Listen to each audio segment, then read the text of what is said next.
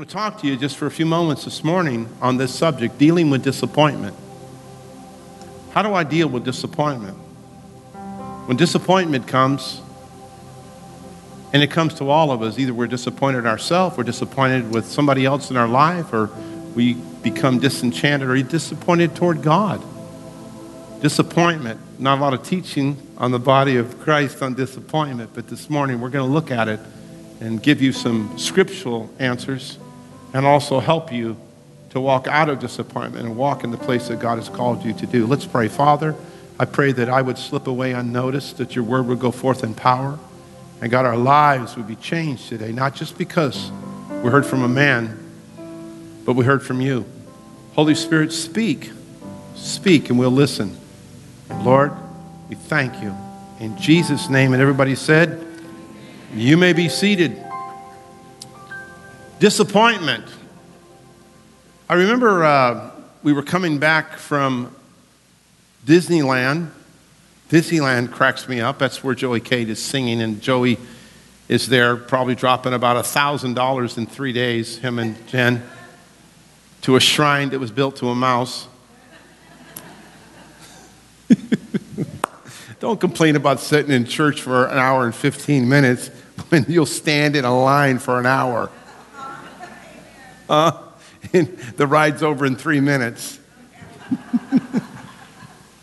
I got really hurt at Disneyland when I was 11. You said, Why, Donnie? Because I cut through back one of those gates and I saw Mickey Mouse sitting back there with his head off and Donald Duck. and they were like, one of them was smoking a cigar. Crush me. For all you young people, I'm sorry if you're here. I just blew you away. That uh... We stopped in a hotel and Brookie was probably 10, Anna was 8, and DJ was about 3. And we swam in the pool most of the day. And that night, as our custom, as we get ready for bed, they always want me to tell them a story. I have told them so many stories throughout the years that it's funny. We get together, they still want me to tell a story. I told someone recently, I'm not a really good preacher, I'm a good storyteller. So I guess that's my strength, that I like telling stories, not lies, but stories. But that particular night, I don't know why Anna, Anna, I love my daughter Anna. She's not here, so I can talk about her. But um, Brooke was like by the rules. Anna was anything but the rules. I mean, she could be in a room with her brother DJ teaching him stuff that was not going to be good, like jump, jump. No, don't have him jumping. Or you hear her say, "Where's the ink?" Where's the ink? They're going to write on walls. I mean, just Anna was just that way. So that night, it would only be her that would take a super ball and just fling it across the room and hit Cindy square in the head. Bam! Cindy's like holding her head. I'm thinking, Anna, what did you throw the super ball for? She goes, I was aiming for the wall. I go, well, you just don't chuck a Super Ball. You don't throw a ball in the room that's not that big, and you hit your mom in the nose. I said, well, you, you said you were aiming for the wall. Could you tell the truth? She pauses and she goes, no. I go, what were you doing? Confession time. I was aiming for her nose. I go, well, you hit her right in the head. You hit her in the nose. And then Brooke feels compelled. It's time to come clean. So she thinks she's got to add a confession. She doesn't want us to be disappointed. So her confession is I've been lying. What? I've been telling a lot of lies lately. I need to, I need to stop lying. DJ's three. He chimes in and goes, And today I went pee pee in the pool. Nobody wanted to be disappointed with, so we're all confessing our sins and disappointment. I think about in this passage that Zechariah had been advanced in years, him and Elizabeth, no children. What does this tell us? Disappointment. Because the response, unresolved disappointment, because pain and loss and disappointment fights for the same place in our heart that the Word of God does. Angelic being shows up. his question comes out of unbelief. Mental offense reveals how he dealt with his past. Never resolved the disappointment, being advanced in years, no children, because he never dealt with it. When the angel showed up, his response was not faith. One of the greatest conflicts, the human flow of miracles in an individual's life, is unresolved pain in the heart from disappointment. If you don't know how to deal with disappointment, the stuff we can't explain, the stuff we have no answer for, no scripture, no prophetic word, no prophecy, in those moments, we can become vulnerable. And so the Bible tells us in Proverbs 13 12, hope deferred makes the heart sick, but a longing fulfilled is a tree of life. One translation says, a desire realized. When hope is not fulfilled, it means my heart is sick, Donnie? No, it doesn't mean if you have disappointment, you'll be sick or deceased or you're going to die and all these horrible. It means mental disease, spiritual disease is looking for opportunity. And if disappointment that doesn't get resolved with the Lord, it's going to rise to the surface. When he says, desire realized is a tree of life, God designed us in such a way that fulfilled dreams make us happy. Goal setting, fulfilled dreams, things that we strive for, when we meet those, there's happiness in our life. It brings us great joy. Because when you come to Christ, when the root of Christ comes down, your spirit is born again. What happens is aspirations and dreams and, and starting families and accomplishments, they're born there by God. And they draw us into our destiny. That, that's the tree of life. If you think of it this way, there are two lifestyles. The track you're on leading to eternity is a tree of life, eternal purpose. But the same place disappointment fills our heart. It's the same place where the abiding Word of God wants to come to rest.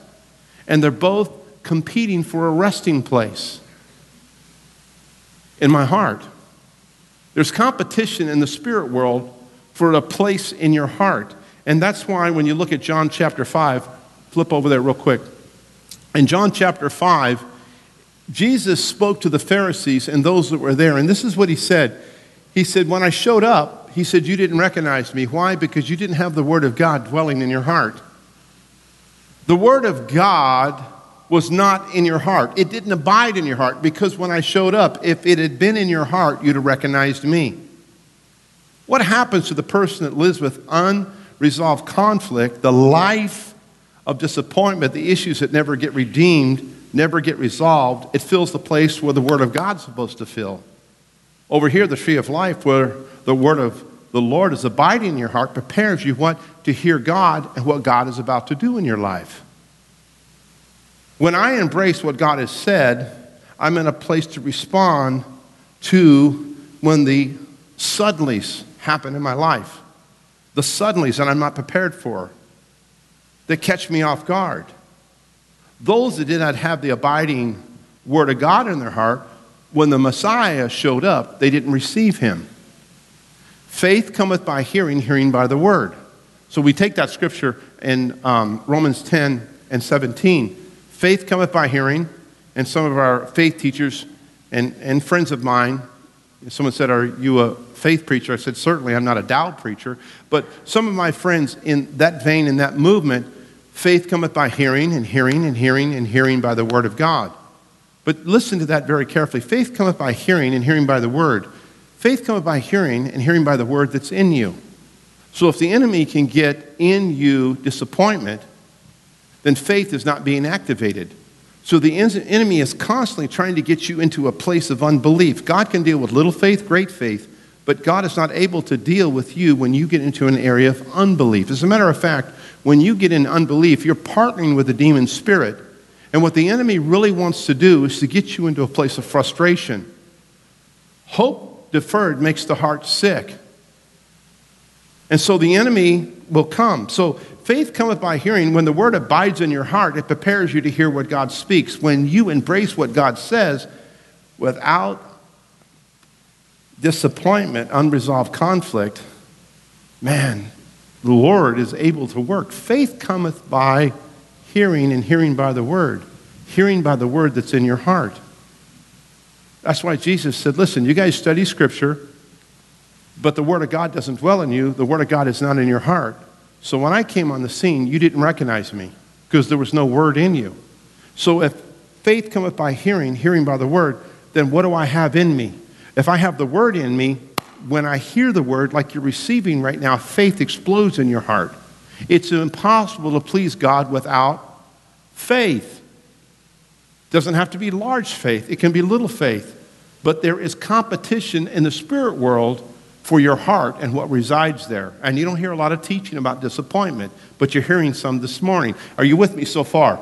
Now, watch a little later in this chapter, in Luke chapter 1, Gabriel has another appearance. He's gonna, God says, You got two in one now. You've got two in chapter 1. One is Zechariah, the second one he appears to is Mary. And he says, Listen, Mary, you are going to have a son. As a matter of fact, it's the Son of God. And what does Mary say in verse 34? I am a virgin. How can this? Now, on the surface level, the question is not a whole lot different from Zachariah's question. Mary said, How can this be? I'm a virgin. Now, Zachariah faced his moment with a freight train of disappointment, but not Mary. Mary came back and she said, I'm the Lord's servant. She answered, May your word be fulfilled. Then the angel left her. Zechariah faced his moment with a truckload of disappointment, and he said, His unbelief, how can this be? We've had the best pray for us, and we haven't had any results. Years of praying, seeing no results, unresolved conflict, and so God had to shut his mouth up so he couldn't talk during duration of the pregnancy because his mouth would have messed up the miracle.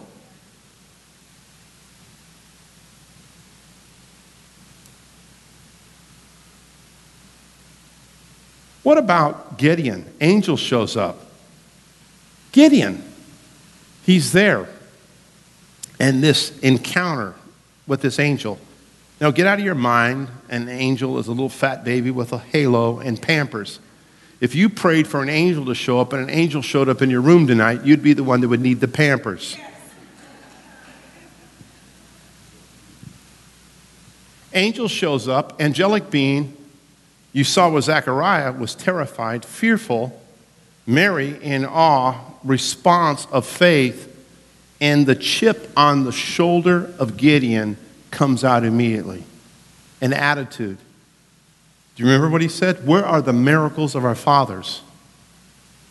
Conflict, unresolved issues. So when an angelic being comes up, instead of worshiping and being in awe, right away his response is, Where are the miracles of our fathers? We've been waiting for something to happen. Where are you, God? Now you show up. So he didn't believe at first because in the place where the Word of God resides, to prepare to respond to the voice of God, because in that place he had disappointment. Mary, on the other hand, the difference between Zechariah and Mary's response, she had no offense. Her question did not encourage unbelief. Zechariah's question, how do I know this is going to happen for sure? Don't you understand? We've had the best pray for us. Pastor Joey prayed for us. Donnie Moore prayed for us. Let's go on. Let's see. Benny Hinn prayed for us. Uh, we had uh, whoever your favorite or whoever you watch on television. They all prayed for us. Nothing happened. And this is what, if we're not careful in all of our lives, can be manifested, and it's this. We pray for someone, for God to heal them, and they die. The next time someone comes and asks for prayer, get someone else to pray. You've had three miscarriages. You're believing God. Someone says to you, Pray for me. And you're going, I've had three. I don't have faith. I can't believe. Have so and so pray. They have more of an anointing there. And what we're saying is, let someone else do it. We've had the best pray for us. It hadn't worked. And then we get into a place where we can have disappointment in our heart because we believe God, we've prayed, and it hasn't resulted in the answer. And so we can be frustrated. As a matter of fact, we can be disappointed, not just with people, but there's a silent disappointment toward God in our heart. And so faith comes, like I'm preaching to you today, but yet some of us sit here and they go, I really wonder if God can use me. And people have this disappointment in their heart toward God and they don't even know it's there. Are you with me? I'm, I'm getting somewhere. Guys, just stay with me because I'm going somewhere. How do I deal with disappointment? If you're taking notes, write this down. I'm not going to keep you long. I'm going to give you four points, and I want you to either jot these down or get the CD and, and go over these. The first is get honest, gut level honesty. It looks like, God, you gave me a promise, something I really wanted to happen. I was believing for it, God, and I felt like you let me down. Wait a minute, Donnie, you just had us sing a song earlier. God, you'll never let me down, never let me down. God will not let you down. You can't let God down because you weren't holding him up in the first place. The reason you feel like God has let you down, but the Bible says all things work for the good. Didn't say all things are good, they're going to work for the good. So God's not going to let you down. Now, there are times when we feel like God has let us down, and it's okay to go into the throne room of God and say, God, this is what I'm struggling with. God, I feel that you let me down. I feel like I had a word on this, Lord. I feel like you spoke to me, God. And God, I, I, I felt like this time next year that, that I'm supposed to be married and the year comes and you're not married. God, I, I felt like you were going to give us a child. I had a prophetic word someone spoke over us. We, we haven't had the child yet. God, there was going to be a breakthrough financially. The breakthrough hasn't occurred yet. God, I know you're good. I know you're good. And I, I feel like, however, you didn't come through. Now, write this down. It's important to take the disappointments of life and resolve them personally with God. It's important to take the disappointments of life and personally resolve them with God by going to God and saying, God, this is how I feel. I'm not talking about going to the throne room and dumping on God. I'm talking about just being honest and transparent where you got to get in your car and go for a drive, get alone somewhere. I like to go where there's water. I like to, you know, drive to the mountains. I like to find a place where I can meet with God, connect with God. In this busy social media, pull, go, here, there, all the demands, God doesn't speak to speeding bullets. God doesn't talk to us in the midst of noise. It's hard to hear from God when you've got your TV turned up, your cell phone right next to you, and your computer across the room. There comes a place where you have to shut everything down and get away, get to a place where you talk with God and you are gut level honest. The second thing is you got to get the negative out of your life. Stop feeding the negative. If you're having a disappointment with a particular issue, or situation, stop feeding it by building a case against God. Say it again. Stop feeding it by building a case against God. I've worked hard to justify my unbelief. God, I'm sorry. I have been partnering with the demon spirit to build a case against you. And I got to move out of this spirit of complaining if I keep in this attitude of complaining and negativity, it's going to take me into a place of unbelief. I told you God can work with little faith, great faith. It's okay to have little faith, but the enemy wants to get you into a place of unbelief. If he can get you there and frustrate you and hold you there, he can hinder you from what God really wants to do in your life.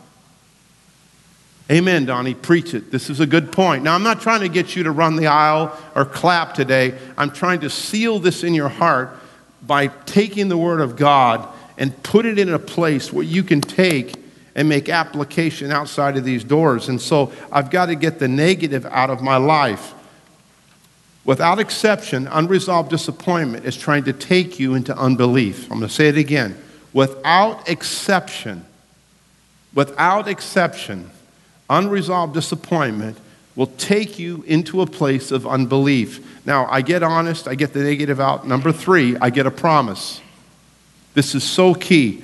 When you're faced with things you can't figure out, run to the book of Psalms.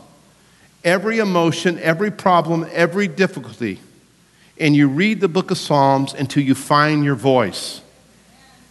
I was reading last night Psalms 43, and as I began to read Psalms 43 For you are my God, my only safe haven. Why have you tossed me aside? Why must I wander in grief, oppressed by my enemies? Send out your light and truth. Let them guide me. Let them lead me to your holy mountain to find a place where I can be with you. Declare me innocent, O God. Defend me from those ungodly people. Rescue me from the unjust. So you start reading the word till you find your voice. There you find your voice, you find faith. So if, if you are going through a difficulty in your life, read the word until you get a promise. You can't base your life on explanation, but you can base it on a promise. So there in the Psalms, I can read Psalms 18, Psalms 27. Whatever it is that you're going through, the answer is there.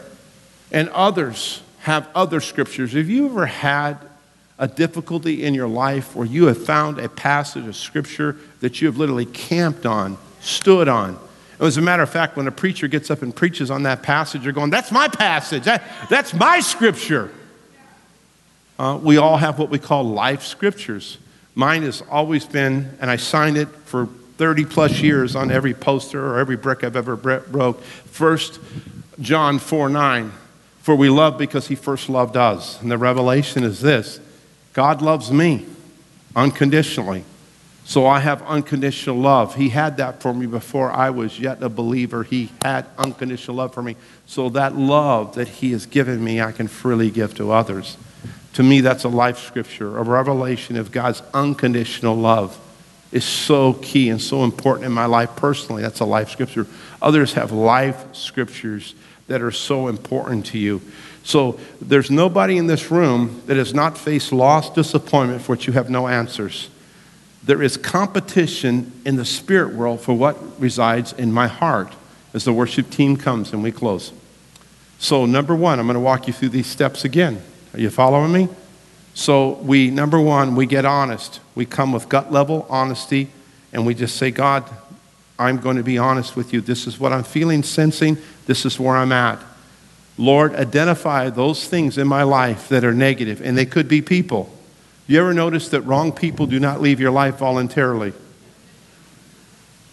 Whoever has your has influence. Not everybody that's speaking to your life is speaking faith. I want people when I'm going through something that's going to come and deposit the Word of God and give me hope and encouragement, not telling me how it's not going to work.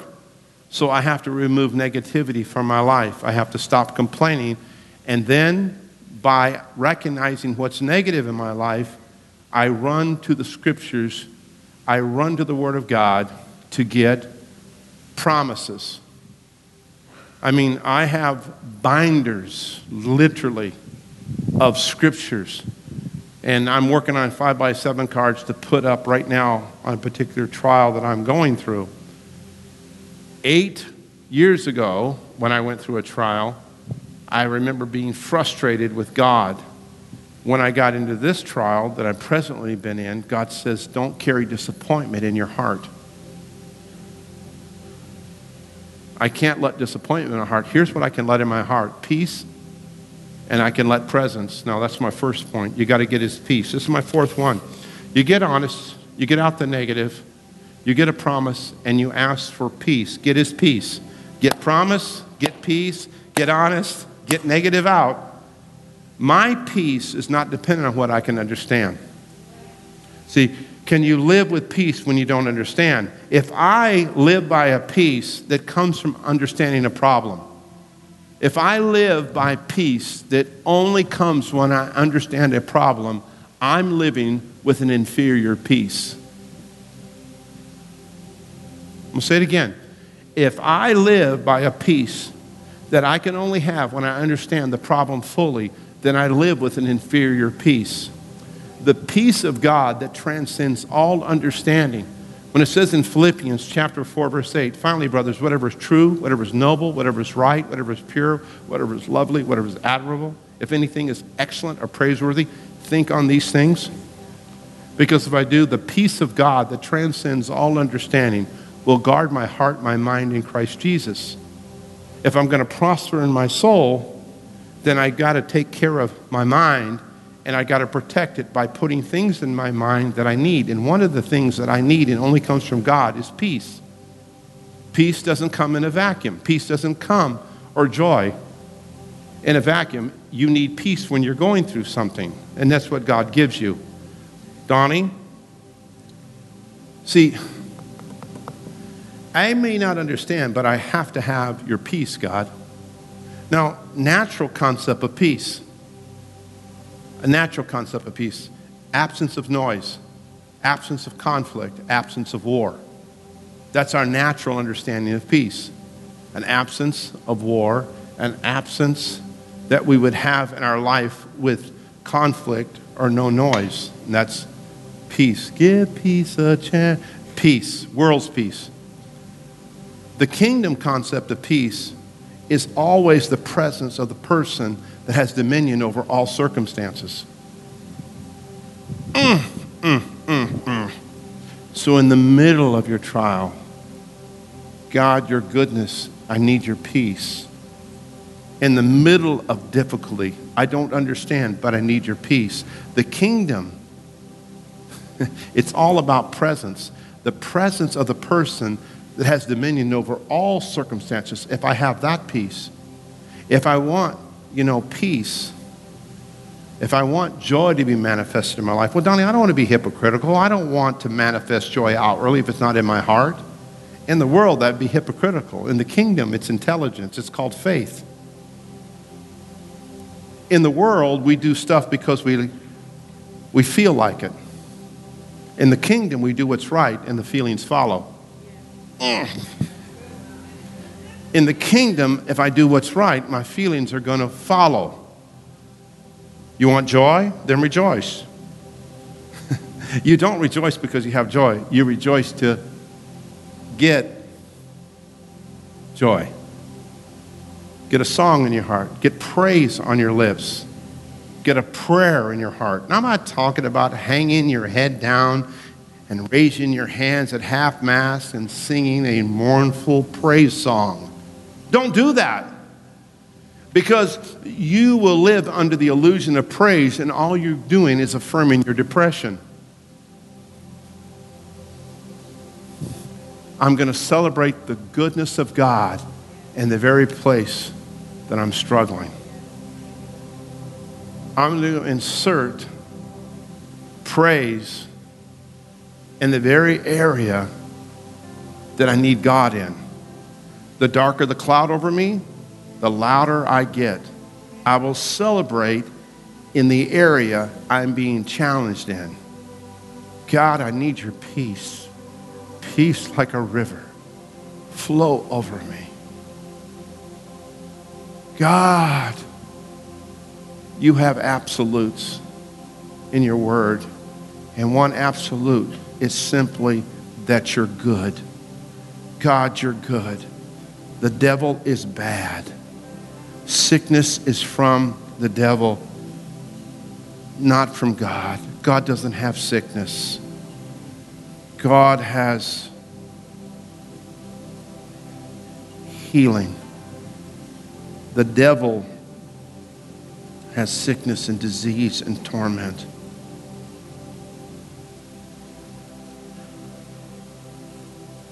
I can't sacrifice on the altar of my reasoning the goodness of God because something doesn't go the way I think it should go. He's still good. No matter what I'm going through, God is good. Well, Donnie, God, He gave my friend leukemia to teach him something. What? God can win with any hand He's dealt. But God doesn't give disease. And there's a teaching in the body of Christ. It's horrible to think that God would do that. You said, well, Donnie, why does God allow? There are instances in the Bible that we have no answer for, and I'm not going to try to come up with an answer, but I've woken up many mornings with a question mark for a brain. But I'm not going, I mean, the Bible says that he had stripes put upon his back and his back was beaten, an unrecognizable mass of tissue for my healing. Isaiah 53 5. He was pierced for our transgressions, he was crushed for our iniquity. The punishment upon him brought his peace. By his stripes I'm healed. 1 Peter 2:24.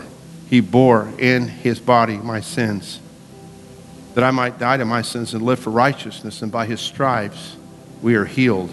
Romans 8, or excuse me, Matthew 8, he healed Peter's mother-in-law, and afterwards he said, fulfilled was spoken through the prophet Isaiah.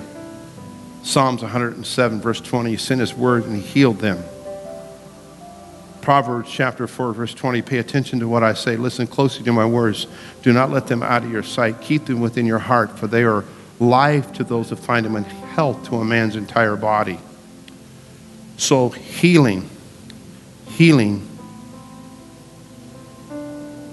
is a part of what God redemptively He did for us when He died on the cross. But before He died on the cross, He was beaten. That, that's, that's our healing. He bought it, He paid for it. If you went and you bought a vehicle, Maria, and you paid $5,000 for it and drove it for five years, and then you, Pastor, you took the vehicle back and you said, Hey, I want to I wanna buy this vehicle. The guy would look at you and say, Lady, you already bought it. If he bought it 2,000 years ago, he doesn't have to rebuy it. It's been bought. Now, I'm not going to sacrifice on my reasoning in my mind to justify anybody. I don't understand why all people are not healed, but I know that God's good and I'm not going to sacrifice His goodness. And by the way, if you're saying the devil made you sick, and I don't mean to get off on this, but I got to go there because somebody needs to hear this today. The devil made me sick. If the devil he, he, he brings sickness we live in a fallen world. But stop saying that God made me sick because where did God get it? There's no sick in heaven. God's not sick.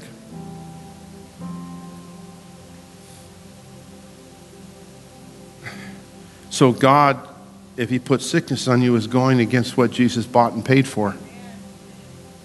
And if God made you sick, why are you going to the doctor to get well? You're going against God's will. And the reason, man, I, have heard this teaching lately where people are saying, well, God, He's putting sickness on me to teach me something. Man, why did we teach 2,000 years ago from then on in the church healing? Even communion. When we take communion, we just take some grape juice and then we take a wafer. We, we, we don't understand the blood and the body of Christ. Man, I'll come and do a teaching on this whole thing. This is a revelation to me. I take communion by myself once a week, and sometimes I take it every night. And when I take the body of Christ, the bread, I don't get a little cracker, I get a good size. And I sit there and I hold it. And when I hold it, I discern the body correctly. We always preach, well, you discern the body by, you know, is there any sin in my life? No, correctly, this is what you did for me, God. This is how I discern it. He said, Take my body. Now, I don't want to get off in a big theological argument with you, but he didn't say it was a symbol. He said, Take my body. So when I take that loaf, I take that bread, I sit there by myself at night, I say, God, it's your body. There were stripes put upon your back. God, I'm healed because of what you did for me. God, your body was beaten, crushed, heart disease, diabetes, depression. Migraines. I discern your body. What you did for me. I partake. The cup, the blood, blood, forgiveness of sin. I, am not doing a teaching on communion, but I'm telling you, some of you that are here today, I challenge you find a quiet place, get honest with God, get the negative out of your life, get a promise. Go get you a cup and fill it and get you bread and get quiet before God this week and say, Oh God, I need your peace. God, I need your peace. I need your presence. In that solemn moment, He'll come. He'll come. Don't ever take communion again and go through the motions. Discern the body and the blood. When he says many fall asleep or sick prematurely, he's not talking because there's sin in your life. It's not what he's saying. That's what we've taught in the church for years. He's saying, discern the body. This is what he did for me. This is what he accomplished for me. I'm going to discern it. And I'm going to receive all that he has for me.